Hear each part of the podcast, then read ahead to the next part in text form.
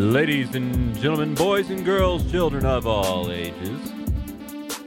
This is not the undercard, nor is it the sideshow. This is the main event. My name is Ryan Baldwin, joined as always by my right hand man sitting on my left hand side, the one and only Mason Shepard. How we doing today? Oh, it's a great day to talk sports, as always. Yep. You know it's November in Texas because, like, a couple weeks ago it was like 40 degrees, and now it's 77, and I'm walking around in shorts and a t-shirt. Ryan, you do that anyway. No, I, no. When it's when it's like 40 degrees out, I at least put on jeans and a jacket. But well, we knew this weekend in college football was kind of going to go this way. Basically, everybody won. OU lost. Thank you so much for listening to the main event. It's been a fantastic show again. Once so we far. love y'all. Thank you. No, we're just kidding. Yeah, Uh, unfor- yeah. Unfortunately, because you know, just. I mean, hey, ending it on OU loses is always a good note in my book. But that's just how that's just how boring this past week of college football was. Yeah. There was everybody won who probably should have won. Yeah. Georgia, Bama, Oregon, Ohio State was kind of the close game against Purdue, but they didn't even make it look close. It was 59-31. No. Um, Michigan edged out Penn State, and yeah, finally OU after what we've been saying all year long, where they were not top ten worthy, No. lost to Baylor, and down they go to number thirteen. Yeah. Ooh, yeah. That's that's good. But no, it, it's like we had talked about. You know, OU is overrated, and they and we proved that. Well, we didn't prove it. We didn't play, but um, the but Baylor proved that, and I think you know with with OU, you know, will I call them a good team? No, because that's the Longhorn in me. I won't do it.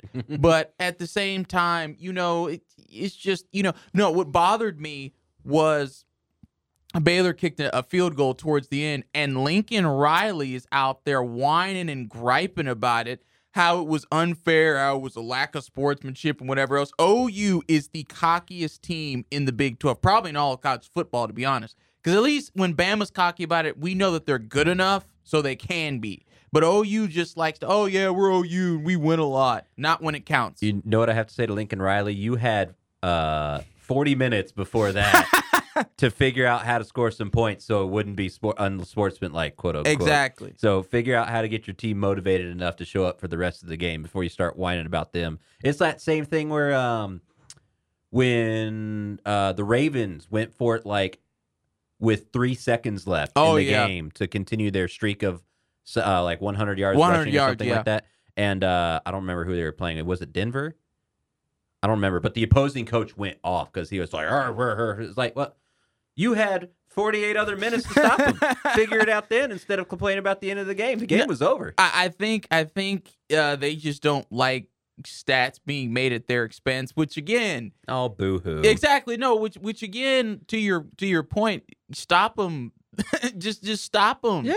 Figure You know, it it, this is a this is a bad reference because it's it's a, it's a video game, but it, it, it's the same thing in Madden when you run up the score, and then uh, Charles Davis comes on. He's like, "Hey, forget sportsmanship. This is football. Stop him if you don't want him to score." Just- but that's the real life philosophy, you know. Look, I had more respect for Lincoln Riley, and then he did that. Now that respect is is just gone to a grain of a mustard seed at this point because that that is ridiculous.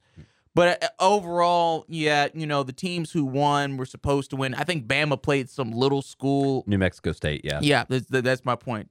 But, you know, they, they played some little school, and then uh, we're not, obviously, with this game, we're not talking about any of these t- uh, these two teams being anywhere close to going to a bowl game. But my Longhorns let me down again for the fourth time in a row. And this time it was to Kansas in a game that went to overtime in which Kansas scored over 50 points. Embarrassing. Yeah. So yeah, not a good college football weekend for me, except OU losing. There was yeah, there wasn't anything particularly exciting. Um the only game that really looks like it might well, so Georgia still number one is going to play Charleston Southern. that would be, be, the greatest game. collapse of all time if Charleston Southern managed to win that game. Doubt it. Um, Alabama plays number 21 Arkansas, Eh. which um, I guess has potential to possibly upset Alabama, but I'm still putting my money on Alabama. Why would you not? It's just Exactly. Arkansas. Um, Oregon uh, is playing number 23 Utah, Eh, a team they should beat, but you know it's uh, Pac-12 this time of year. Anything can happen. eh. And then the big game of the week will be Ohio State versus Michigan State. Four versus seven. Now, if number five Cincinnati wants to get in, they got to be rooting for for Michigan State, 110 percent. Um, it is. Per, I think the only way they get in is if Ohio State and or and or Oregon lose. Um, but even then, like if Ohio State loses to Michigan State, Michigan State, the, the committee may throw Michigan State up into number four over Cincinnati, which I know would be a huge controversy and everything. But it's just, come on, guys. It's, it's I I'm think still, i I'm, think I think what it is is just like I've, I've I- I'm done with the Cincinnati uh, Cincinnati Cinderella story at this point because you know I always throw it in their face, which I will continue to do because it's their fault for not playing like we all you know like some people thought they could. But when when you struggle to beat Tulane or, or Tulsa, it, it- no, it's, it's it just shows that when Bama or Georgia or anybody comes to town that's a name. And no, Notre Dame does not count, ladies and gentlemen, because they're overrated too. So eh, no, I they they need to. I, they're not. People are not going to get off of it, but people need to leave the the Cincinnati bandwagon alone because it's not going to go anywhere. And as far as that game, that will be definitely it'll definitely be game of the week. Uh, believe it or not, I'm going to go Michigan State on this one. oh, really? Um, okay. Well, because Michigan State, because I saw this with Michigan. Michigan State has very good resolve. I, I use that word a lot in football because it's one of the most important. Michigan State was getting hammered by Michigan in the first half. And then the third quarter, they turned a- little bit of things around. And then towards the end, Michigan State took over the game and won the game. Mhm. And I think that, uh, where is, is that game in Columbus or is it in East Lansing? That game will be in cold Columbus. okay, it'll be a lot tougher. And that crowd, that Ohio State crowd, is very rowdy. But I will still give it to Michigan State because honestly, if I'm being honest, I think Michigan State has the better team. I think Michigan State is a team that nobody expect. We're all talking about Cincinnati. Michigan State hasn't been that good for you know for a while, and I think Michigan State is a team that no one really expected to do much, and now they're ranked and they have the the chance to really prove their and test their mettle against you know their big brother as well as the big brother of Michigan and you know actually no Michigan would be the big brother that always gets whooped by the dad so you know th- that's how that goes so you know let's let's you heard what, it here first. Ohio State's the dad whipping up on Michigan, and Michigan, as the older brother, has to whip up on Yep. Michigan State. Yep. So you know we'll we'll see how that plays out, and I honestly I really hope that Michigan State is able to go there, play solid football, and get the W because Ohio State is just one of those teams. They're consistent, but at the same time, they're they're beatable. Like they're they're not a team like a Georgia or a Bama where you're like, man, I, I don't. I mean, we're going here, and like, don't, don't get me wrong. I don't expect every team that plays Georgia or Bama to be like, oh man, you know, we're playing Georgia and Bama. Ugh, I don't know if we would be able to beat them. I every football team's like, we can beat these guys. Even like the small schools, like high schools, could beat like Tulane. But I think at the same time, with Michigan State in this case and Ohio State, there Ohio State's beatable, and I think Michigan State can be the one to get it done.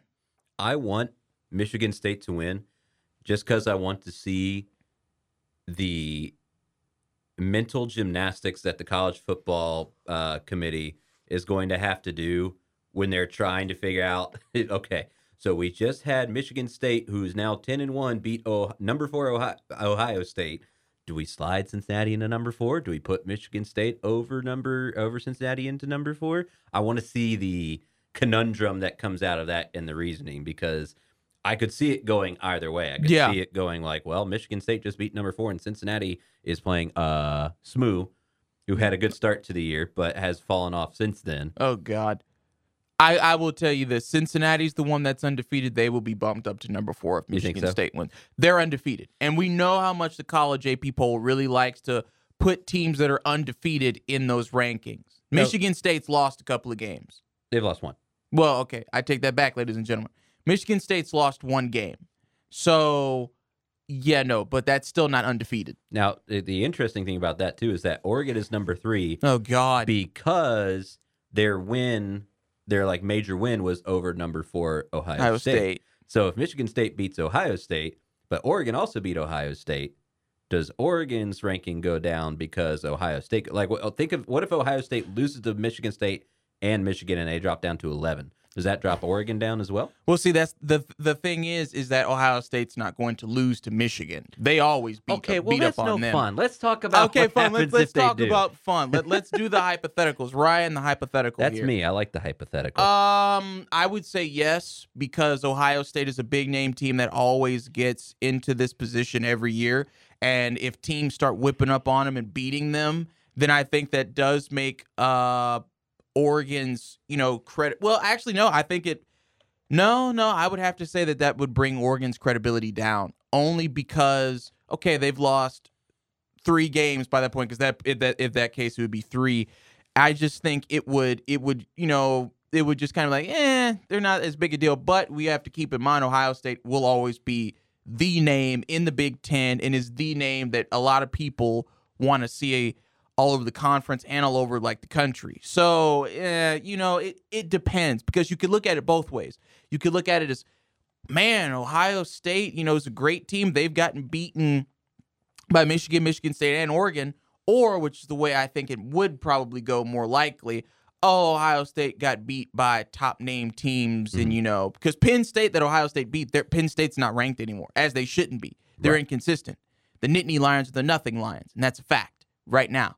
But at the same time, I just think it would probably drop Oregon down. It, uh, but see, that's the thing. If it drops Oregon down, then it, it wouldn't move Michigan State up. Only because if if Oregon beating Ohio State means nothing, if if Michigan beats them, then Michigan State beating them means nothing. Michigan, in, in, in, in all honesty, is the deciding factor of those two spots because if if we're going with the hypotheticals here, and she, I mean she, wow, if Michigan beats Ohio State, Michigan is has been doing good, but then again, they always do, and then they run into Ohio State. Like I said, their daddy every time, and so I think it would just really depend on what Michigan does.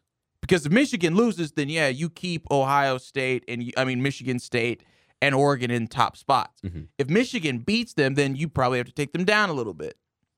Well, so let, let me uh, let me lay a fact on you real quick, and then we're gonna look at the top ten because All right. at this point in the season, nobody lower than number ten has made it into the top four.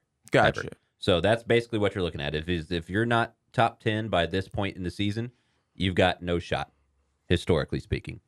So obviously you have Georgia, Bama, Oregon, Ohio State in your four, Cincinnati five, Michigan, Michigan State six, seven, eight, nine, and ten. I don't see really a, a lot would have to go right for Notre Dame and eight to make it in. Oh and I God, mean a lot, a lot. I mean like Cincinnati has to drop two games. they won't. Ohio State, Michigan, and Michigan State have to like. Well, Michigan State to beat Michigan, so Yeah, Michigan, uh, Ohio State needs to be, meet Michigan State, and Michigan needs to beat Ohio State, and then somebody else needs Michigan needs to lose again for Notre Dame to even kind of like sniff the top four. they won't. and I don't think they will either. Notre because I just don't Dame, they'll any of that. probably put them in in the the Peach Bowl or whatever. Yep. But no, they, this is the, my problem with Notre Dame.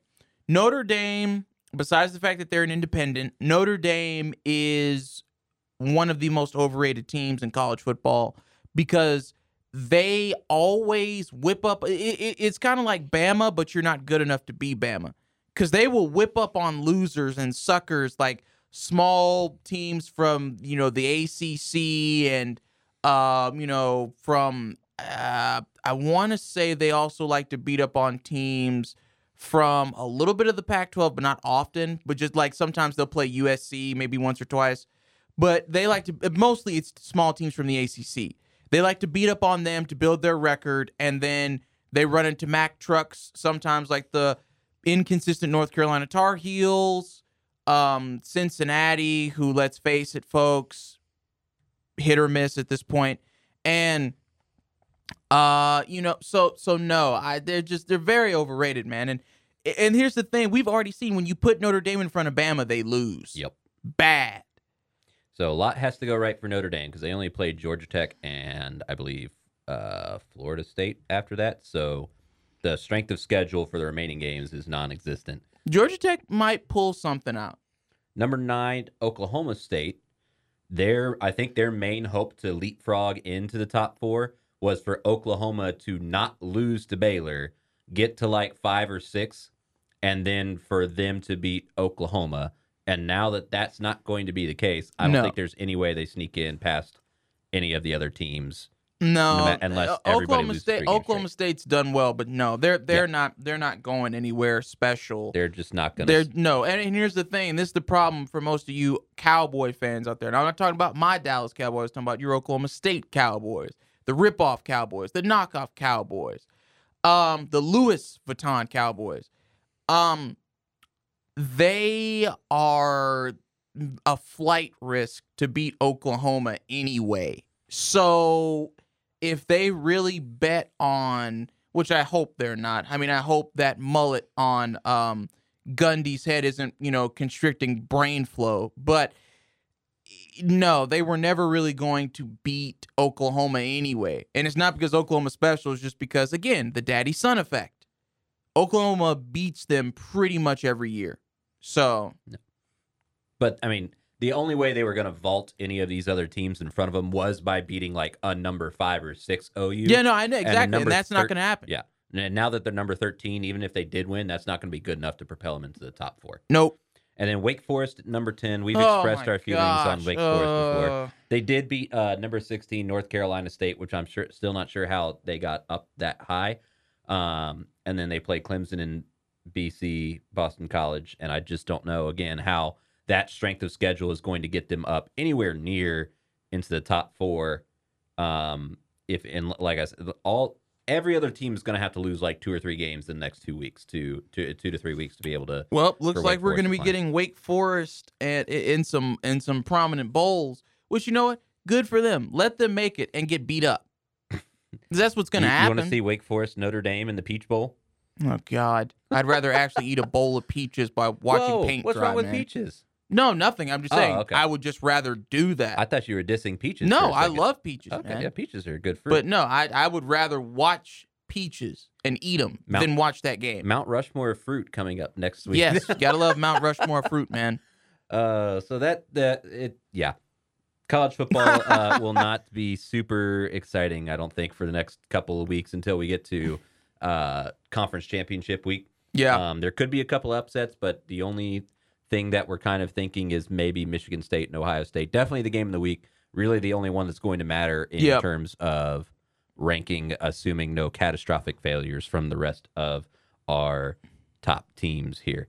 So that'll do it for college football. yeah. And now we're going to go to the pro scene because we have good old Cowboys. They are back. They know what they're doing again, it appears, and we just want to talk all about it. Yeah, we do. Don't go nowhere.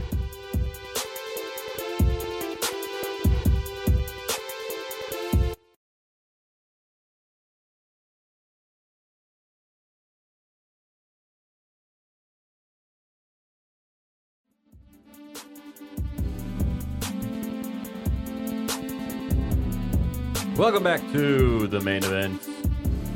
Ryan Baldwin and Mason Shepard Yo, back at you again here with the Cowboys talk. Because how about them Cowboys? They are back.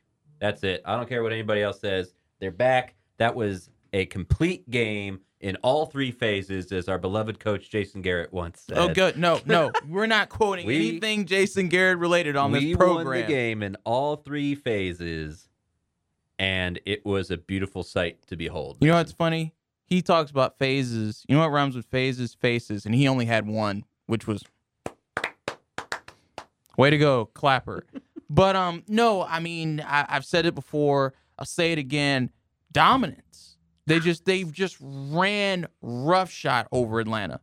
They dominated them, and this proves because we had talked about this before that Denver winning was not a fluke. Fluke means you get lucky, right? This was Dallas didn't come to play. They were resting on their laurels. Oh, we're what was it, six and one? Yeah, we're six and one. This is Denver. Pfft, no big deal. They're coming to our house. We'll squash them. Got embarrassed. Atlanta came to their house and they were like, "We're not going to do this again. We're not going to embarrass ourselves and be a laughing stock kicked Atlanta's butt. I think it was a fluke in terms of the Cowboys coming in unprepared. Like that, they're not Gonna... That's not really a fluke. That's just more of. I mean, I'm not disagreeing with you completely because I get it. Let's call it a blip. A blip. We there agree we on go. a blip? Blip. Okay, because the Cowboys obviously did not come to play, No, they and did they not. showed us against Sunday that that was a one-time thing. yeah, I think, and, like I, like I said the week before, it's like I wanted that game against Denver to be a wake-up call. Right? Yes. where they were like, "Oh yeah, we cannot take any team for granted because any team can beat us any given Sunday if we do not show up." yeah, and they were like, "We are going to show up every week from now on." Now, they're still. I'm not going to say that they're going to end up 15 and two because that's crazy talk. And you, it's the NFL. The team you have to be to be 15 and two at the end of the year is unbelievably good. And I still don't think the Cowboys are there yet. I think there's a couple of issues in the secondary, and you know, with injuries, you know, you could have Dak go down with a, a another calf injury or something yeah, in for four games and lose three out of the four. yeah. So I'm not ready to call 15 to 15 and two Cowboys first seed in the You're NFC never ready yet, to call anything, Ryan. But I, I mean, I'm gonna be honest. This was, and I think uh, I heard the Jerry Jones interview after the game where they asked him when the last time he saw a game this good was, and he like thought about it. He was like, I can't think of one. Can we stop asking Jerry to speak, please? Why? He's, Like, the owner, and he's Ryan, name me name me another owner or general manager that constantly has their face in a microphone or in a camera. Please tell Al me Davis. one. Really? Yeah, Really? just win, baby. we're really gonna we're really Just gonna win, do baby. we're gonna do Al Davis, Al man. Davis. No, there is nobody like Jerry Jones, and you we both know that. You should. I do. You should be ashamed of yourself for even bringing that up. What? But anyway, no. But don't tell me Al Davis was not all about living. I, the, I'm not going to say that he wasn't, but it's a constant thing with Jerry. It's always the hard, Yeah. the hard knocks. They had a, they had a, their third episode was strictly over Jerry. yeah. That's no. It's Jerry Jones' team. He's See, the but- owner and the general manager. okay, so every owner has the right for the camera to be down their throat and up their butt. If Is that what want you're telling me? If they want it to be. No. Yeah. they- no. So you're a Jerry Jones advocate right now? No, I'm just saying that he as We're, the we're owner figuring a lot of stuff out here on the program, ladies and gentlemen. I'm saying as the owner and GM, if he wants to have a camera in his face answering questions, he can. He's the owner. But he it's gets constant. It's constant. Yeah. That's why these coaches like Garrett and McCarthy and Phillips, they're puppets. They don't Uh-huh. even say anything because Jerry does all the talking for him, and he's like, "Okay, do this." When I tell you to, Jerry Jones says jump, Mike McCarthy says how high, and then he says, "Ouch, I pulled something." Look, That's what happens. I'm not saying it's the right thing to do. I'm just saying as the owner, he has the right to do it. you are a Jerry Jones apologist, No. Ryan Ball. Absolutely not. I do not like Jerry Jones's GM style and the way he's ran the team. I do think, in, in, in terms of personnel decisions, I do think he's the best owner in the NFL because somehow for the past 20 years, he put a mediocre team on the field and still sold out seats in his stadium. Oh no, no, no, year no. after no one can deny year. that Jerry is a once in a lifetime promoter and creator of memories. I've been in Jerry World several times. Best so owner, worst GM. yeah, fair enough. Yeah. But as the owner, other owners are like, you know what? Like Robert Kraft is like, I'll let people like he. I bet he loves the fact that Belichick will go into a press conference and not say a word, and be like, yeah, But at least Nope. that's Belichick's Yeah. choice. exactly. But that Kraft realizes that it's better for Belichick to go, yeah, okay. Whereas I've heard Mike McCarthy talk about his game plan. I'd rather have Jerry Jones talk Well, about look, the Cowboys. No, because Jerry Jones is an entertaining talker. I'll give him that. Mike McCarthy is a milksop. He Uh-huh. delivers his delivery with the force of a second coat but of it's not even. It's like it's not even a comedic milk No, it's like not it, a like comi- like no, it's- Belichick is. it's it's boring. It's uninspiring. He is he is as vapid and airheaded as the people that we watch on Fox News. It's embarrassing. Anyway, point being is just that regardless of Jerry and the owners, we went off on the owners the entire time, and it's my fault. I get it, but no, as far as the game goes, see the thing was, and we had talked about this. I like the fact that they let Dak full practice. Go on, man, go practice. Mm-hmm. And you see how that translated in the game because he got his timing back. He was 19 at 39. He went 24 31. Six, no, no, uh, my math is bad. Seven. Seven incompletions. That's it. it just shows that their mentality of, well, we got to keep Dak rested. We can't let him practice. We can let him run around a little bit, but that's it. You can't let that happen because it happened before the Denver game and it was an embarrassment. I do think too that the well the receiving corps actually caught the football, Oh. which helped quite a bit. It- yeah. A lot, I would say, at least seven or eight of those incompletions last week were due to receivers just straight up dropping it. But you, Now, I know but he- I know that you um you've talked about you've said and you said to start the segment on the program that that was uh you were happy that Dallas had a game like that because it's a wake up call. I'm Yeah. glad the receivers kind of. I mean, I'm not glad you you're never glad when your team drops a ball, but I'm glad that they did that to show them, hey, just because you think you're a superstar and you may be does not mean you can still not embarrass yourself and forget the fundamentals of Mhm. football. When you got Amari Cooper, who thankfully doesn't talk that much, when you have Amari Cooper take a ball in the breadbasket and then just drop it. Yeah. No, you're not. No, dude, catch the ball. And but I'm glad that he changed. And I think Amari was playing with even a little bit of a limp in this game. Stayed on the field, didn't wince, didn't whine, didn't complain, just played football. And it proved to me, Ryan Baldwin, the great Ryan Baldwin, That's me. that Dallas, when they set their minds to it, forget your Bengals, who you think when they set their minds to it can beat anybody. Dallas has proven that when they set their minds to it, they cannot just beat anybody, they can steamroll people. And I, I think that we are in for a fantastic rest of the season. Well, they'll have a chance to prove it because We've got up, KC. KC, and I mean, this will be. I'm I'm predicting a shootout here because Kansas City's defense is not great, No. and for Kansas City to keep up with Dallas, they're going to have to score.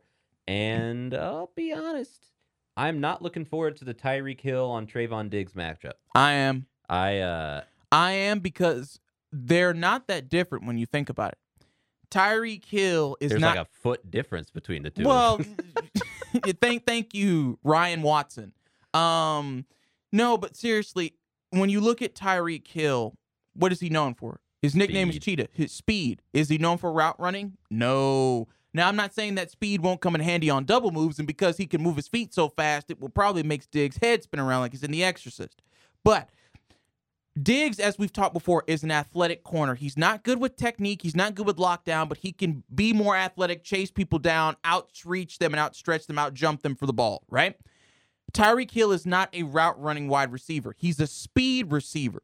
And am I saying that Trevon can match him in speed? No, but this is where his height and athleticism comes in and his reach. Because if he can use his reach to his advantage and he can try to get out in front of um, Tyreek Hill more, then that shuts his speed down. Because athleticism can close that gap. Not to mention, with him being taller, his strides are longer. But again, that would encompass him having to learn to be a lockdown corner as well. But see, that's the thing. Lockdown corners don't work on Tyreek Hill because while you're trying to keep him in a box, he's going to zoom right past you every time, especially when you get him on slant routes. So I think, especially when it comes to post routes, he needs to use his athleticism because that is the only way that he's going to try. He's going to be able to throw Tyreek Hill off. It's the only way, in my opinion. I think the biggest issue for him is that you don't necessarily have to be a great route runner to do a little stop and go, right? No, that, that's what I said. Yeah. so Tyreek Hill, if he does a stop and like just a little stop and go, and Diggs steps even one yard towards him, he's beat. Oh, Tyreek Hill is so fast, fast. that he's he, going yeah, to be yes. beat on That's any the kind dangerous double part of it. Yeah. So he doesn't have to be a great route runner. No, he doesn't. and it's going to stretch Trevon Diggs' athleticism to its max. Yes. but that's what you get when you're an athletic corner. Trust me. But that's the thing. Even with Tyreek Hill, his speed is going to wear off at some point. We've seen a bunch of speed receivers. Mike Wallace was the was a when I was growing up playing with Pittsburgh. He was the Tyreek Hill of his time. Mike Wallace was insanely fast. It ran out. Tyreek Hill speed is. I'm not. I, I'm no. I know I'm bringing this up at random, but I'm just saying it's the same thing with being an athletic corner and not a lockdown corner, not a technician. When you're a corner, speed receivers and athletic corners only run out because it's not going to carry you that far because your body breaks down after five seasons. So It's uh it's due to be an interesting game. 325 in the afternoon at Kansas City. So you know the Chief fa- Chiefs faithful will be strong out there because I'm sure they're wanting to see the Cowboys go down. I don't I wonder when the last time we played the Chiefs was surely pre Mahomes, right? We don't see Oh, them yeah. very often. I've seen I've I've Romo has played the Chiefs several times. I remember those games. yeah, but it's been at least three, four years. Yeah, it's been a while, but yeah, but no, they but we've definitely played the Chiefs more. So is this the first Dak Mahomes game? yes. Wow. Unfortunately, it's it's not coming at a time where Mahomes is one of the best quarterbacks in the league stat wise right now. But Right. I, well, I, I, like I said, I think against the the Dallas defense, there's plenty to look at in terms of yeah, but the good thing is for our defense, at least, is that Kansas City's O line is about as bad as their D line is. True. So True. You know, it just kind of depends on the way Dallas wants to play it. When you want to beat Mahomes, you put pressure on him. But see, that's the problem with Dallas's defensive scheme. We are a 3 4 prevent defense style team. And that's a lot of man. That's a lot of coverage. It's a lot of zone, which Dallas is terrible at. And I wish they would get rid of that. They are terrible in zone coverage. But I think with Mahomes, you change the game plan. I'm not saying you blitz every down because he'll pick up on it, but you got to put pressure on him. it's interesting too because Micah Parsons. well, it, you're going to be relying a lot on Parsons to create some havoc in the backfield because you're still not going to have Randy Gregory, No, and unfortunately. I guess we're not going to have Lawrence because I don't believe he played i- last what week. is it, dude? He was supposed to be back by now. He, uh, man, if I could In it for the money, and no one can change my mind. Um, as of seven hours ago, Demarcus Lawrence is still out. In it for the money. I uh Gallimore is still out as well. So you're going to be relying a lot on Micah Parsons because you know Yep. what's really scary is Mahomes with a lot of time. Oh yeah, Mahomes with a lot of time, Tyreek Hill and Travis Kelce is a nightmare for defenses. that uh, now see because the and like I said, that's the problem. Because my thing is Parsons is going to be on Kelce a lot because he's the only linebacker that they have. I feel like they could keep You up could- with him. I think you could put like Kearse or somebody on it. You can bring a roll of safety down. Kearse, I mean, I, now I'm glad you brought him. Kearse has been the unsung hero of that defense. Mhm. He has played extremely well, consistently. Absolutely, yeah. He's played extremely You- well. and he's big enough you could almost slide him down to almost a linebacker. eh, But I like him in that safety spot more because Kelce. The good thing about Travis Kelce, now he's six foot seven, but he's only two forty five. He's not Gronk big, and not a lot of people are anyway. But I think with Kelce, Kelce is a lot is a lot of finesse, but don't let that fool you. He still has a lot of power. Like I said, six seven, two forty five. I'm not saying roll Kearse down on every No, no, no, play, no, no, but you- on you a third can't. on a third and ten, line Kearse up on Kelce. I think that's a fine matchup. You got size on size. Uh, Kelce's not going to outrun him or No. anything, and that way you can match him up and let Parsons get after Mahomes. Mahomes. Yeah, no, I agree. But no, I agree with you because Parsons can't be in the backfield all the time. No, But, you know, like you said, Kearse can't be on Kelce all the time. They're going to have to switch off, but the current line for the game, by the way, is uh, the Chiefs are a two and a half point favorite. I can live with that. Yeah, I Uh, think Dallas will, will win, but I can live with the Chiefs being a two point favorite. I will say this this isn't the Kansas City of old, so they're not going to blow us out. I. I think as again, as long as the Cowboys show up ready to play, I don't think we'll get blown out either. I think it's a shootout. I don't know. What, See, but now this game's going to be a test. And I don't mean just because it's Kansas City, because we we've seen how teams react when they blow somebody out. They're like, "Yeah, we crushed them and we dominated them," and then you rest on your laurels again. That I hope that does not happen in this game. I hope Dallas is like, "Okay, we've seen what we can do. Let's keep doing it." I don't know why that's so hard for Dallas to be like, "Okay, we've seen what we can do. Let's continue." Not we did this once and we're gonna lose again. It's surprisingly similar stats too for teams that are so like different. Well, seven and two, six and four isn't too incredibly different. Um, but the Cowboys are putting up 444 yards a game. Chiefs 414. The defense is giving up 371 yards per game, and uh, the Chiefs are giving up 383, um, with an over under predicted at 56. So I'm thinking it's going to be over because that's like a 28 to 28 game. I- I'm thinking it could go up to like 42 35. Like I think or it, maybe it's a field goal winner and it's 38 35. I say I say field goal winner. Uh 35-32. 35-32. It's gonna. I think it's gonna be back and forth, and it's gonna be a shootout. I just don't see these defenses being able to put no, no, up. no, no, no. I, I 100% agree. The, the the defenses are not going to be locked down on any. Uh, No. Dak can shred KC's defense For sure.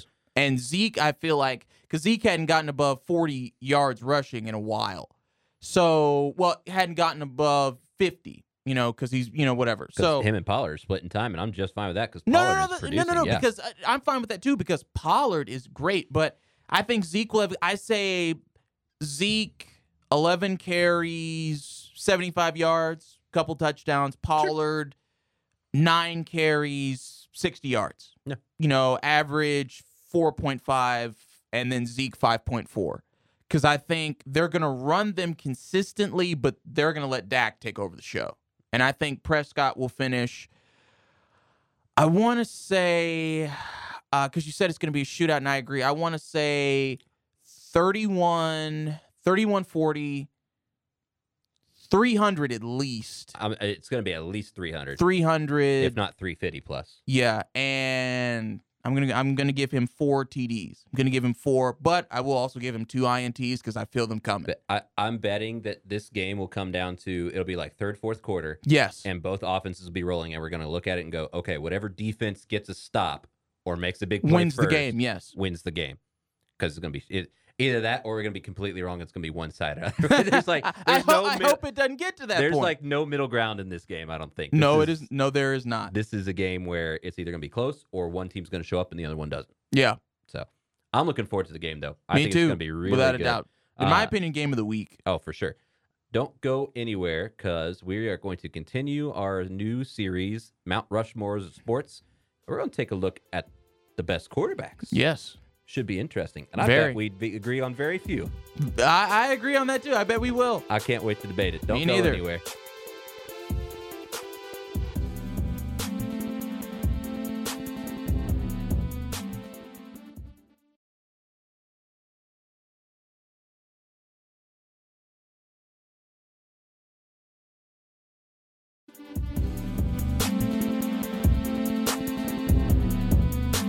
Welcome back to the main event.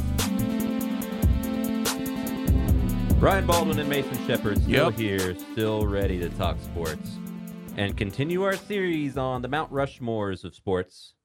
And this week, quarterbacks. And I'm going to go first. Yeah.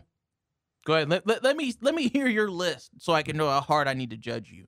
So, in following with the same criteria I did last week with NBA, People who changed the game. people who changed the game. Now, Yes. quarterbacks uh, in football, at least, positions don't really change Not the games necessarily. really. But I did manage to narrow it down to some people that changed the quarterback position. I'm afraid you've got a couple of mine.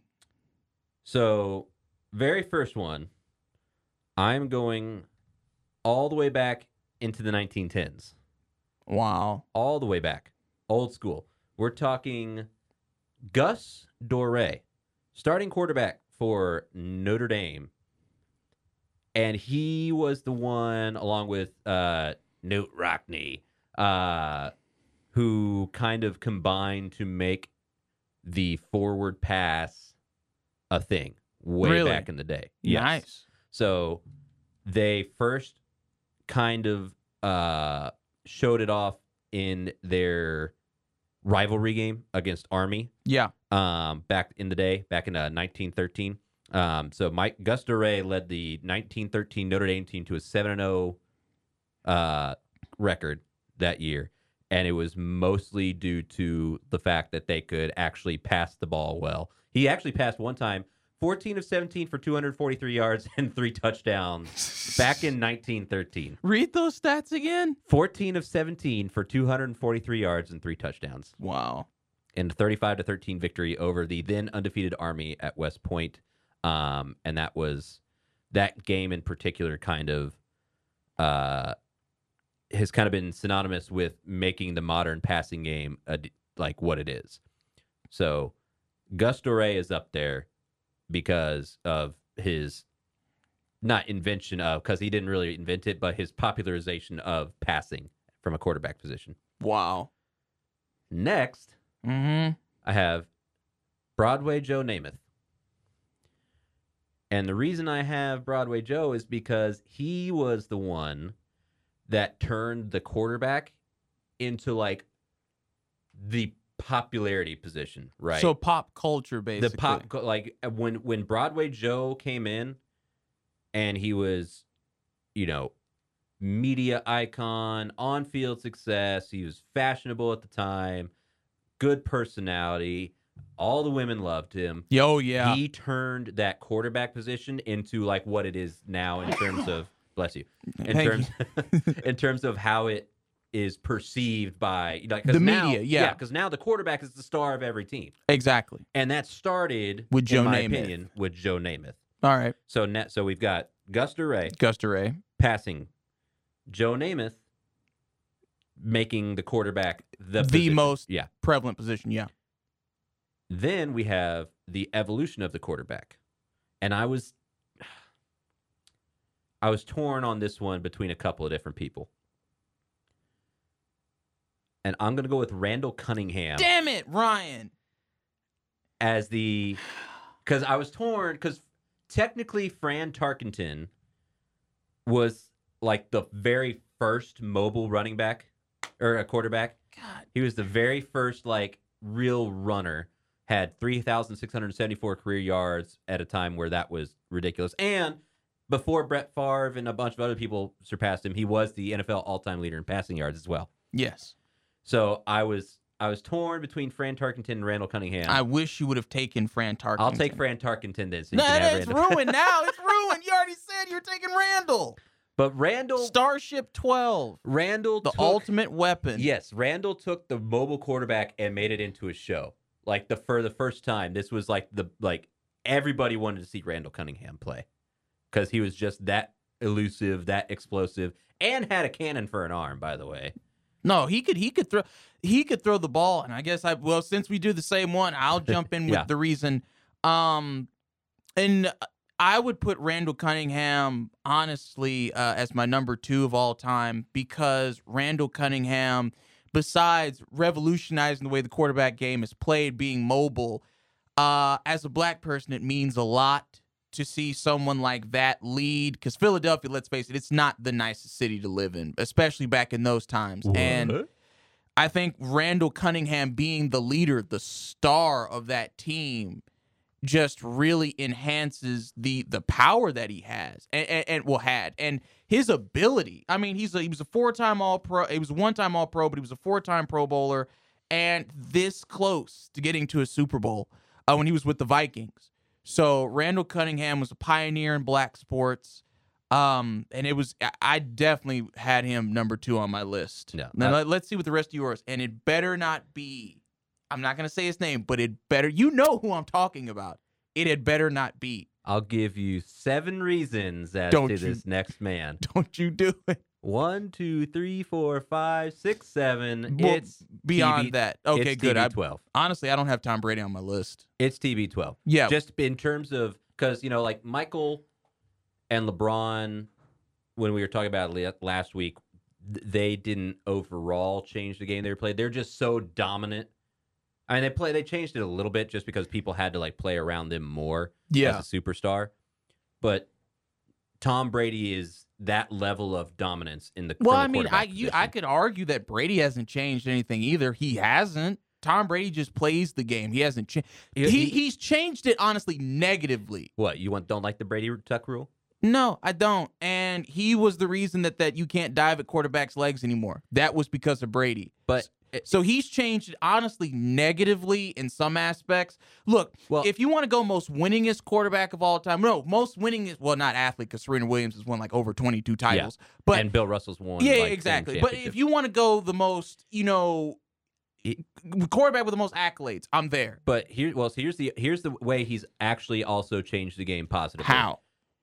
What no other quarterback has reached his age and been able to play at that high level. So he's showing now that as long it, that there is room for quarterbacks that don't take a bunch of hits and run around To, play, until they're 45. to 45. play until they're 45. Yeah. Whereas most people are like, man, this guy's getting to be 33. We better right out the door. Yeah, but I also think Tom Brady, because with winning, he has been able, and it's not a knock on him. I mean, this is actually more to his credit. He trains in the off season. He's kind Yeah. of like LeBron. They train all year round to keep, to himself, yeah. in great shape. No cheat meals for TV. No. So yeah, I, I- I'll give you that. He's changed the way you can It's- perceive a quarterback or any football player for that matter Yeah. playing for that long a period if of it, time. if it was just that, I probably wouldn't include him. But his level of success over his entire career, over the, uh, the his entire lengthy career, is what put him up there for me. yeah, I got you. So I've got just to recap Gus Dorais for the crediting uh, the popularization of the forward pass, Joe Namath for popularizing the quarterback position, Randall Cunningham for turning the quarterback from a pocket passer into a mobile quarterback, and then Tom Brady for extending careers and just overall success. Yeah. I think it's not a bad list. No, it's not a bad list. Hate you stole mine, I know. jerk. Fran, uh, But um, Durkin did instead of. yeah, yeah, yeah. Thank you, thank you. Um, so uh, another one on my Mount Rushmore would have to be Warren Moon. Oh, okay. Um, yeah. Also, again, pioneer. But I think when you, I think Warren Moon, you can make the same case as well as we've made for Randall Cunningham. With Warren Moon, um, it was just watching that explosiveness, and again, playing in a time where being black in sports was not necessarily, I don't know, good. I mean, because you know you had people that would root for you, but they would root for you because you were on their team, not because they cared for you as a human being. And I think that's just one of those things with, you know, having black athletes that, you know, are prevalent in sports. And with Warren Moon, he, you know, he was a part of the Houston Oilers before they became the Texans. And Uh, Oilers moved up to Tennessee. yeah, but it Yeah, was it was yeah. The yeah. Oilers became. Uh, Oh was- yeah, Houston Oilers became Tennessee Titans, my Yeah. bad. Yeah, Tennessee Titans. Yeah, the Texans were an expansion team. Yeah, yeah, yeah. Um, but you know, nine Pro Bowls, and he also played with the Vikings too. I mean, he's a he's a two time you know all yards leader. You know, he he played the game a lot better than, in my opinion, a lot of people will give him credit for. But you know, I just I think as far as Warren Moon goes, you've got to. I definitely will always have him on my Mount I Rushmore. think- yeah, I think I think you uh I think you underestimate his popularity. My dad had a Warren Moon car. No, I I Warren know Moon how popular he yeah. was. No, no, no, no, no. I'm not talking about in terms of like pop and and pop culture or as far as like how many people like respected him and liked his work. I just think when you talk about who could be the greatest, I know that he didn't win Super Bowls, but when we're talking about impact, you can't forget Warren Moon, and I see Warren Moon left out. Just Okay. like sometimes I see Cunningham left That's out. Uh, so that's for that. My third, and um, I'm gonna be honest here, and a lot of people probably will not like this, Ooh. but um, even though he's only won one Super Bowl, I will always believe that Drew Brees is one of the greatest quarterbacks to ever play the game. Okay, I can see that. Drew Brees, in my opinion, is the most accurate quarterback I've ever seen Mhm. play because not not incredibly athletic, you know, not tall. At least Brady's six four, Brees is five foot ten, or a little or six feet, but he's not that tall. I'm pretty sure and it's like that- six feet with cleats off. Exactly. but that man can let a ball go just just gone. And I think with Drew Brees, consistency is key. And he was always consistent, passing yards, touchdowns. You would just watch him work. And it was just like you were watching the virtue. I've always called Drew Brees the virtuoso of the quarterback position because that's what he was. He was always able to motivate his team. He was a great team leader, motivate his team, get his team ready to play, but he was always ready. And he kept himself in good shape. But he is probably the most accurate quarterback I've ever seen because he, uh, there are just some passes you're like, how did he do that? And it's Yeah. just right in the numbers. I think the the other thing too is Tom Brady wouldn't have these records if he hadn't played like Oh, yeah. two, three years more than Drew Brees. than Drew Brees. Drew Brees had these records before Tom Brady took him, and Tom Brady took him because of. I mean, he's a good quarterback, but if they had retired on the same year, there's no way that Brady would catch would catch up with him. So no, I think Drew Brees is a good. Is Drew a good Brees. pick. Okay, and then my last one. Again, a lot of people will probably not like this because they probably don't like him as a person, which I don't either. But in terms of football IQ, I got to put Aaron Rodgers on my list because Aaron Rodgers has proven that even though his off the field antics are subject to people's opinion, the one of the highest football IQs I've ever seen. Over Peyton Manning? Yes, Really? because and and they both do this like with the snap count and they'll get people to jump because I've we've seen Peyton do that a million times. And like I said, if this was five, then if if it my Rushmore was five people, Manning would be on there. And I grew up watching Peyton Manning too. I'm a 2001 kid, so all these guys I've watched, except Moon and Cunningham. But when you watch Aaron Rodgers, there's a certain on the field psychology that he plays with other teams. Peyton, in my opinion, was very gifted, very talented, and also very smart. Because I, I I don't know what his grade was, but as far as like reading the plays, because you know they do the quarterback test, he scored Yeah. very. Actually, he didn't. He scored a little bit above Vince Young, and Vince Young failed it. Oh, so, um, but no, but I mean, if we're going IQ alone, Tony Romo is. But yeah, no, but Aaron Rodgers has proven he takes it. He Aaron Rodgers is the ultimate opportunist of football. Drew Brees is the virtuoso. Warren Moon, all all around ultimate, and then you have the weapon Randall Cunningham. But the ultimate opportunist, Aaron Rodgers, takes advantage of every opportunity. When a team's got twelve men, he knows it. Snap the ball. When there's an offside, free play. When he knows he can get them to jump, he gets them to jump. When he knows he can fake being vaccinated by There we immunized. go. He can do that too.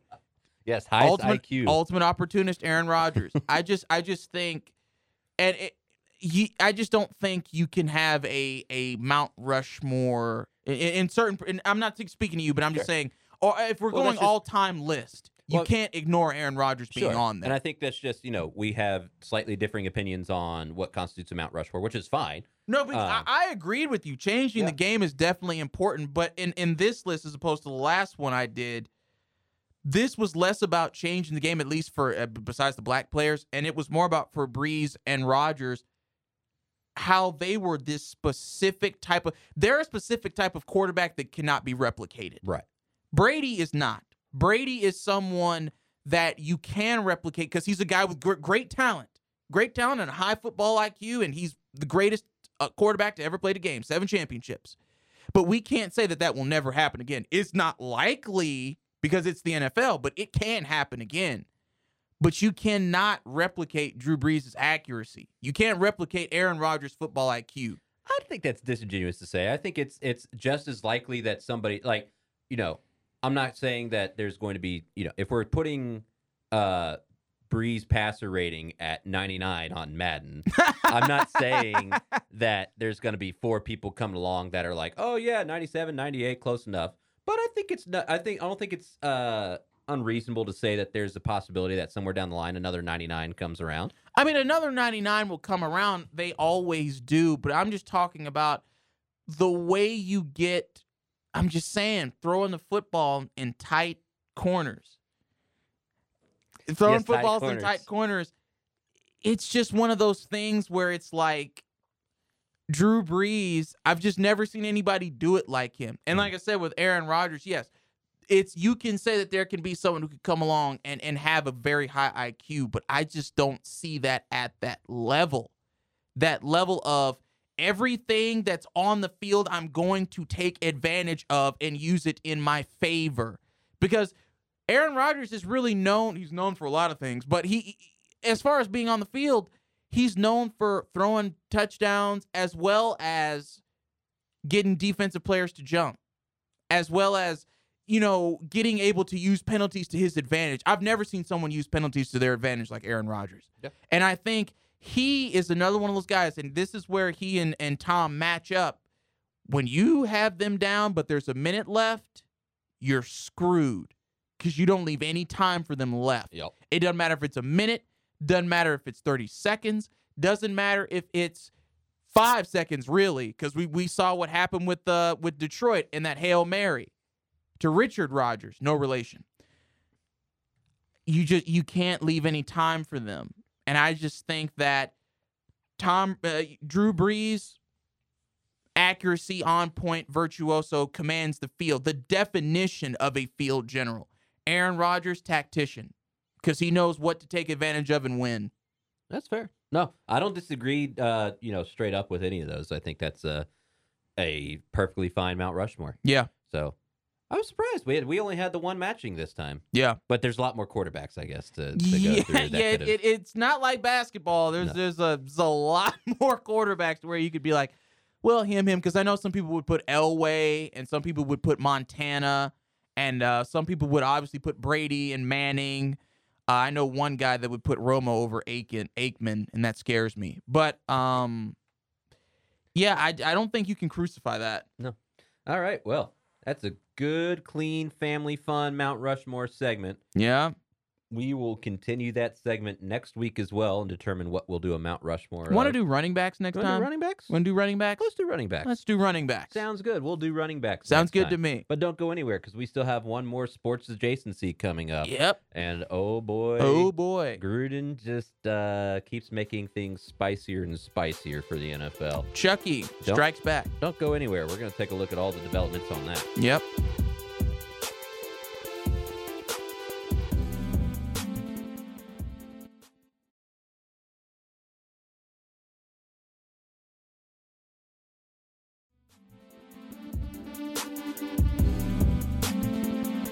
Ladies and gentlemen, boys and girls, children of all ages, welcome back to the main event. Still Ryan Baldwin, still Mason Shepard, still talking sports and sports adjacencies, as my lovely wife Oh, likes yeah. to call them. And the most sports adjacent thing happening at the moment Jon Gruden, whose emails were picked up by the NFL during their investigation into the Washington football team Yep. and was basically fired from the Raiders, has now turned it around onto the NFL and will be suing Commissioner Roger Goodell and the National Football League, alleging that a quote unquote malicious and orchestrated campaign was used to destroy Gruden's career by leaking old emails he had sent that included racist, misogynistic, and homophobic comments And transphobic. All the phobics. all the phobes. And so this is going to take a while to unfold because it's a lawsuit and lawsuits are never really cut and dry. no. And I'm not really sure if the NFL is going to just They're gonna pay. him. settle. They're yeah, gonna settle. I'm thinking They're- they'll settle. The reason they're going to settle is because obviously the re- look, the reason why Gruden is suing the NFL is not because just because he feels like they maliciously tried to end his career by finding his emails. It's because the buddies he was sending these things to for the last eight years, they were like, "Nah, Jon, we're um, we're not uh, we're not gonna join you on that campaign, buddy." They didn't come to his defense, or they weren't like, you know, uh, we don't think he really did anything. He was by himself, and Gruden got hot, and then was like, "Oh, okay, I'm gonna sue." Because this is what this is why they're gonna settle. Because if they don't, because what's gonna happen is his lawyers are gonna find all the emails. yes, And it, when they find, because the NFL lied and said that they didn't find anything, which is obviously not true. And if they settle, that's proof. six hundred and fifty thousand emails. Yeah, to multiple. To multiple owners, Do you think On- Jon Gruden was only sending this to certain people, and he was the only one expressing these opinions? no, That's naivety at its finest. exactly. So what's going to happen is they're going to get all the emails, and they're going to be like, they're going to go back to the NFL and be like, okay, I have these emails now. I can we can leak all of them, and everybody else can get in trouble because you know there are some higher ups who work with DeMaurice Smith that probably don't like him like Gruden doesn't, and have probably said things about him too. Yeah. somebody is going to pay up because they're not going to want that stuff to come out. No. Th- That's the, in my opinion, that's the reason they that's the reason they lied in the first place. Said, "Oh, we checked all of them, we didn't find anything." Because there is someone in the higher ups that said something. Someone. I think there's multiple. Oh yeah, I- well the, the- ter- expression, yeah. Yes. There, There was there- some multiple people said something. Yeah, 650,000 emails.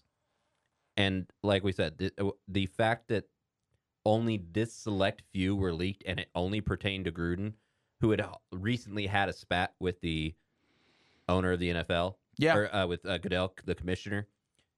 I, I, I know it's like bordering on conspiracy theorist here because there's no proof or anything to it Eh, and it's just subjective at this point because there's no actual proof and therefore uh, innocent until proven guilty.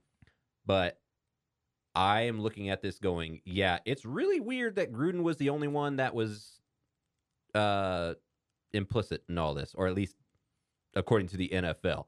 And I think uh, the NFL really does not want to go to court for the exact reason you listed is because then once it's public, all 650,000 emails will be public. Yep.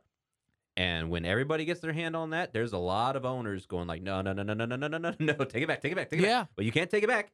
It's no, because they're they're already been they've already been sent. And that's the thing. and cataloged. That's why that's why I know why Gruden is suing because he was he had he went down for everybody, didn't like it, and was like, "Come on, man, say something to my defense," and in blah blah blah, and nobody said anything. Every owner, because we know some owners chimed in. Obviously, we know some higher ups in the NFLPA and the NFL chimed in, but they're just like, "No, no, we're gonna let you take all the heat." And he was like, "Okay, bet." I'm suing the NFL and I'm going to make them pay me but before we just leak everything because gruden he does not want to be as as mad as chucky can get and as we saw with those emails which were disgusting he knows that he doesn't want to be the only one to go down for this Oh, yeah. he Uh, knows that Let's be clear. Neither of us are defending Gruden or anything that he said, but in terms of transparency, show the emails. Let's Yeah. see them all. Oh Because my I want to see Show all, the emails I again. See because this let's let's not forget this started as an investigation Into into the the Washington- Washington football team and the reports of misogyny and uh, sexual harassment and hostile work environments going on from there. And Well, we've seen what happened with the um because that was bruce allen who was the president at the, Yeah. at the time And don't forget, the NFL was like, oh, well, you know, there's nothing here except these Gruden emails. That's kind of weird. yeah Hmm. yeah no it's ve- dude I'm not sold. I'm not sold either. And plus, I'll take it a step further. DFW area. I think Jerry Jones has a play in this. I feel like there's stuff. I feel like Jerry's. I, every person I've told that to, they've agreed. I feel like Jerry Jones has stuff in there because um, Jerry Jones used to, because uh, some woman talked about Jerry Jones used to invite owners in to gawk and stare at the cheerleaders and take pictures and stuff like that. We don't know what Jerry Jones has said about Dak when they were going through their contract disputes behind closed doors. We don't know what he said about Dak. We don't know what he said about anybody. And I'm not trying to frame Jerry Jones or defame him or use libel against him, but he has a tr- bad track record with as far as relations with other people outside of the Dallas Cowboy bubble, okay? Besides Robert Kraft and other owners. Uh, I feel like he's got he's a part to play in this because let, let's put it like this. If and the reason I feel like I'm right, let's look at it, let's take the personal stuff out of it. Let's look at it from a business standpoint. Jerry Jones is the owner who would more than likely contributes the most money to the NFL. Yep. Right? That he, his, uh, the Cowboys, I believe, are the uh, highest net worth team in the NFL by far. Yeah. So when you when you take that into account, if emails of Jerry Jones being racist, misogynistic, sexual harassment, transphobic, homophobic, whatever, if any of that comes out, they're the Cowboys they're gonna lose money, man, because with this society in this day and age, and I'm not saying that is a bad thing, nobody's going to accept that. And now Jerry Jones is not going to pull a Gruden. He'll go into hiding, but he's not going to give up any power. Well, yeah. So then the issue becomes if this is as widespread as we are contemplating, Yep. how do you handle it? Because let's let's just say fifty percent of the owners have emails that turn up that look exactly like Gruden's. Yeah. Are fifty percent of owners going to step down? No, I don't see that. I, don't. I, I think zero percent step down. They're not stepping down. So, but so then, like, what do you do as the NFL? Do you hope that the product that you've built is just so big now that everybody forgets about it or just goes, No. well, I'm not going to not watch the NFL, so, eh, well, but like, no, because I well, okay. For one, the only time people were like boycotting the NFL was when they blackballed. Well, no, whiteballed Cap. That's the only time that people legitimately were like, I'm not going to watch. And even then, that wasn't a huge amount of people, but people still were chanting for him as they should have. But as far as this Gruden case and as far as emails like this, honestly, man, I don't know what they do because you can't. They're owners. You can't really punish them. You can fine them, but no one wants to fine at that Right, point. a fine- a fine is nothing. The Cowboys are worth 6.5 billion with a B dollars. And even then, we know fine- Jerry's not stepping and we, down. And we've seen the kind of NFL fines that they throw out when we saw Aaron Rodgers get fourteen thousand dollars. $14,000, Yeah, which was a slap on the wrist, if that. That Yeah. was more just like a wag of the finger, like, no, yeah, no, no, no, no. So any fine that they levy is basically just for show and doesn't actually do anything. Exactly. No, I. What I think they do is because th- and this is why they're in a trying position. You can't really punish the team like, oh, you don't get these draft picks. Yeah, because you're going to punish the players. you're gonna punish that? the players. No, I honestly, I, ju- I think at the end of the well, not at the end of the day. I think what it comes down to is honestly, unless they're because we have to remember there are probably other coaches will be fired or let go. Th- They're not going to stay. Coaches will be fired because they're expendable, and we know that. But owners, I don't think anything happens to them because they they have that platform where they can say stuff like that. And it, look, the only way the owner will decide it's best for me to step away is when they stop making money. And Jerry will never stop making money. Well, not to mention, I mean, not just that, but like, you can't really force if it's like fifteen own if it's like one owner or two owners that ends up being implicated. yeah, that's you different. could maybe go like, okay, we're gonna force you to sell because Yes. you know there's gonna be some group that'll buy an NFL team. yes. unless it's like the Jaguars, but even then you'll find somebody that'll want to buy. oh boy. Um, but yeah, you can't force 15 owners to sell the team in a reasonable amount of time. There's No. just nobody with that amount of money. No. And that's Uh, the thing. I I hate to use this word, but that's that's what it is. I think owners in this in this slide are untouchable because you can't really do anything. Right. The worst the the worst that they could do is just go into hiding. Like you don't see them at the games, which would be rare. They just choose to stay out of the public eye for a while. But everybody knows still. No, no, no. Like, but, if no, Jerry that's the, Jones but is that's the thing. Everybody's going to know, and because let's just face the facts here, man.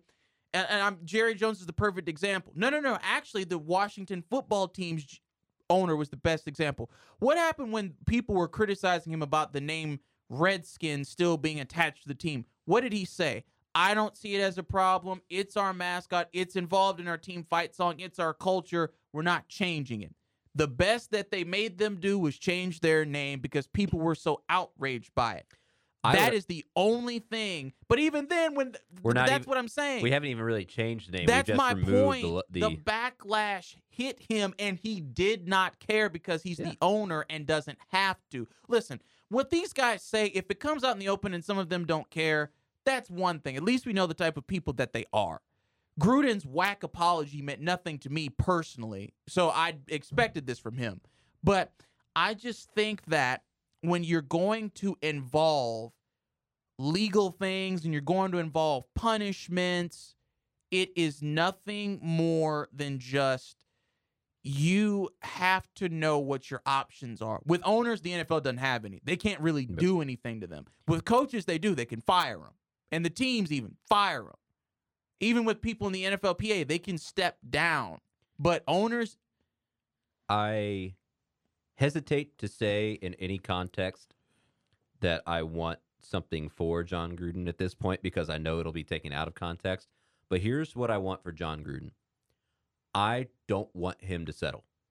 I want him to go full scorched earth and say, no, let's take this to court and let's get all those emails in the public light. Because I think if it's as bad as we all think, then we, as the public and the supporters of the NFL, deserve to know. you We we, won't deserve- though. We, but if he goes to court, we will. We won't. If he settles, then yeah, we'll never know. He's and- gonna settle, dude. The NFL is going to give him, and they're going to give him hush money and a non-disclosure Yes, agreement. for sure. But I want for Jon Gruden, I want him You to go. you want Chucky to go earth. Chucky and I just be yeah. like, no, we're because Yeah. I'm not the only one. Yeah, I want him to go. No, we're gonna do it like this. we're, and we're see. gonna go and honestly the only way that the biggest issue with this is that to hurt the owners it comes down to the fans Yes, and the NFL has built their product over so many years and in such a way that it is as ingrained into American society as pretty much anything. That McDonald's, you know, anything you think America, one of the things you think of is football. Yes. It is the sport out of the top out of the big 4. Yes. It draws so much so many viewers week after week on Thursday, Sunday, and Monday night. Yeah. They've there's so much money tied up in advertisements and in uh, sponsorships for stadiums and all this stuff that the only way that anybody could hurt the owners badly is to not watch the teams, but that's just not realistic and not feasible. Like even if 50% if the emails came out and 50% of people said I'm not watching the NFL at all this year, I still think the league would operate under a profit. Dude, there there are so many people in this country who could who don't really care. They want football. They don't care about this social stuff. The NFL will be fine. That's what I'm saying. Fans boycotting will not work No. because not enough fans will do No. it. It would have to Eh, be You say 50%, dude. I think the fan boycott rate would probably be just around, I don't know, probably maybe 25, 30. right, but I'm saying even if it was up to 50% somehow, there that no, would no, make no, a no. I agree with you. You're Even looking at 50%, you're looking nothing at would happen. 75 to 80% of people not watching, not going to games before the NFL even starts to notice, I think. Just in terms of cuz imagine like 50%, I mean, they're still selling I bet most of their money comes from ad revenue from people from companies buying ad space on broadcasts. Yeah. Like I the the teams themselves like they Promotion. they they were just fine under COVID when nobody was going to games. you know what? I've got it. The only way that they're going to get a little bit hurt, a little bit, not a lot, they'll still make a profit. Promotion. Promotion in that, because yeah, People they start can, pulling ads. because let's face it, if you're a television station, do you really want to promote a team that's got a lot of heat on them because of what an owner said? No, you don't. And you're Uh, pulling it. As a station, though, I can tell you that As they- a station, you'll care- go with it, they but care about the money. So if if they see that people still want to watch the game and are still tuning in, they won't do it. I don't know, they man. I I think it would just cause more of an uproar i- if if people would promote them because we've seen it. We've seen people who promote things get canceled, basically. Right, but like, is that fair to the TV stations? They're just they they have nothing to do with the NFL other than the fact that they are contractually obligated, or probably they're they signed a contract with the NFL for the game rights.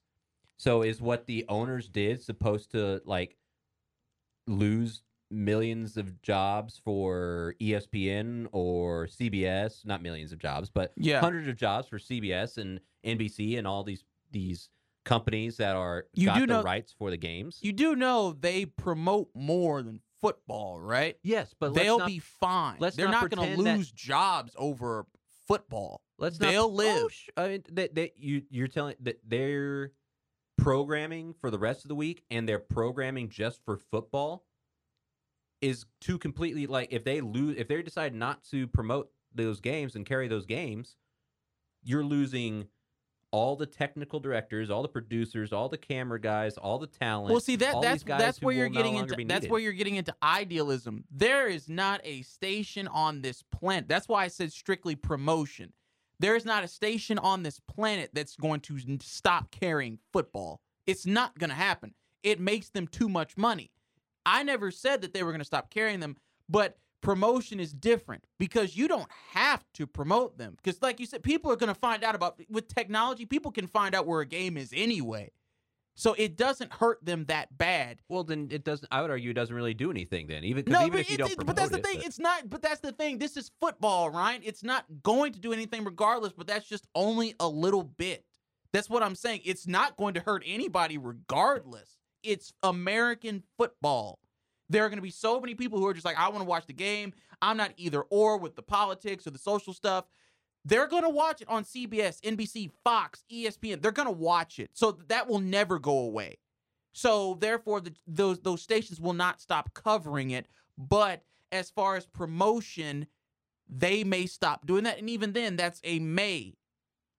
In my opinion, Gruden will settle because he is a smart enough man to know nothing would change except his bank account at that point. Nothing would change. Because here's the well, thing even if those emails come out, he's still hated. It's not like that makes him any better. He's just with a group of people and not by himself. Well, it also depends on how much the NFL is going to try and pay him out. Because he, depending on what these emails say, he may have a lot of leverage to a point where the NFL will be like, no, we're not going to pay that. And he's yeah. like, okay, fine, then we're going to do this. But but they'll pay it. It's the NFL. I just I, I haven't seen. Uh, I don't think they've put out. Uh, it's seeking unspecified damage on seven total claims, as well as punitive damage and attorney's fees. So theoretically, across seven claims, you're looking at a lot of money, and that I think so. I I, I think we can agree that this the determining factor in most of this is going to be how much money the NFL is going to look to give him. And if it's enough, he'll settle, and if not, he'll take it to court. But I can't imagine that this is that the NFL wants this to go to court, and they will pay whatever kind of money that Gruden agrees to. And while we're on that, is that basically not an admission of guilt? Dude, it wasn't for the NFL. For the NFL, dude, it was an admission of guilt when they came out and said that they didn't see anything else that was an admission of guilt because you can you can see through that dude because like you said do you really think out of 650,000 emails that nobody said anything no, misogynistic racist but you could all that stuff? You could theoretically get away with some, with that like even if it's not likely you could say well it's not impossible that they didn't. But if Gruden comes at, back to him and says, "Yeah, you targeted me by not, you know, by picking and choosing these emails targeting me," and the NFL goes, okay, we'll take this money because we're not going to fight it, then yeah, that I think that is the I think that's more of the admission of guilt than than saying they didn't find anything. Mm, not really. Cause, cause, dude, settlements, and I think that's the problem with settlements as far as the societal standing is we always think, oh, a settlement means he's guilty.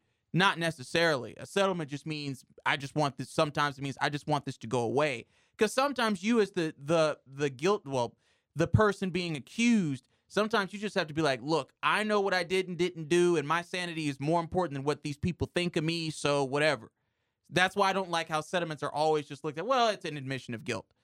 I will always say that them saying that they found nothing else is more of an admission of guilt because it's so obvious that's a lie.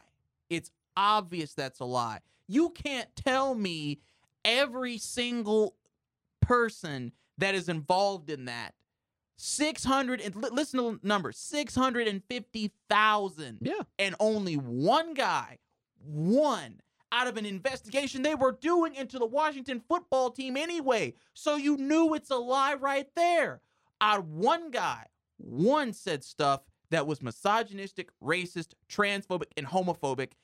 And he was sending these back and, and and even then he was sending these back and forth to people ryan so what do you think their response was it was an agreement because you my mom taught me and this is right about society you only are able to say stuff like that around people you're comfortable saying that to mm-hmm.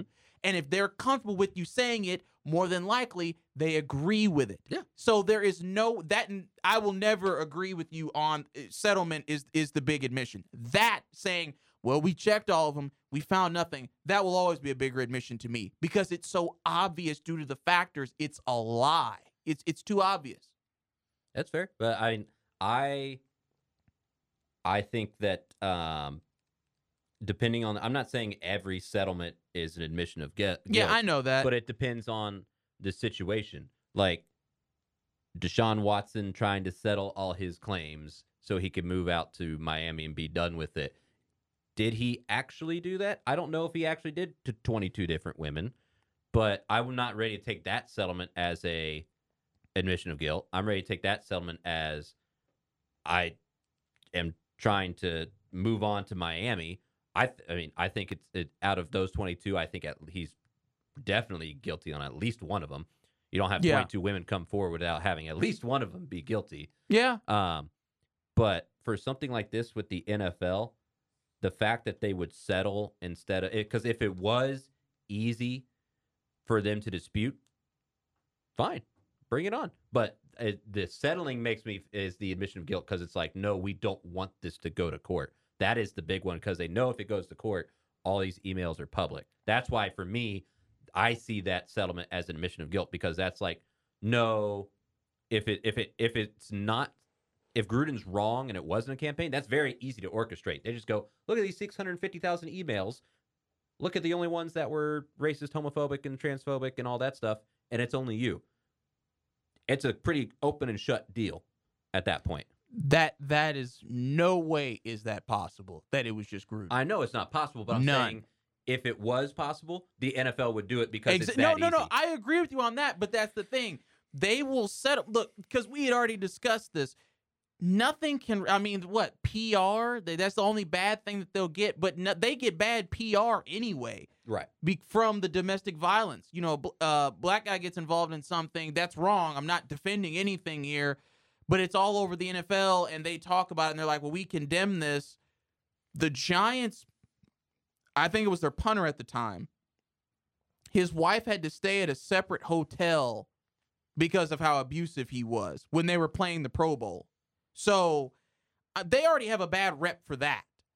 So, but at the same time, I, no, I, I will always just say them coming out and definitively being like, nope, there's nothing else. We no, because again, those factors just always will outweigh what they say.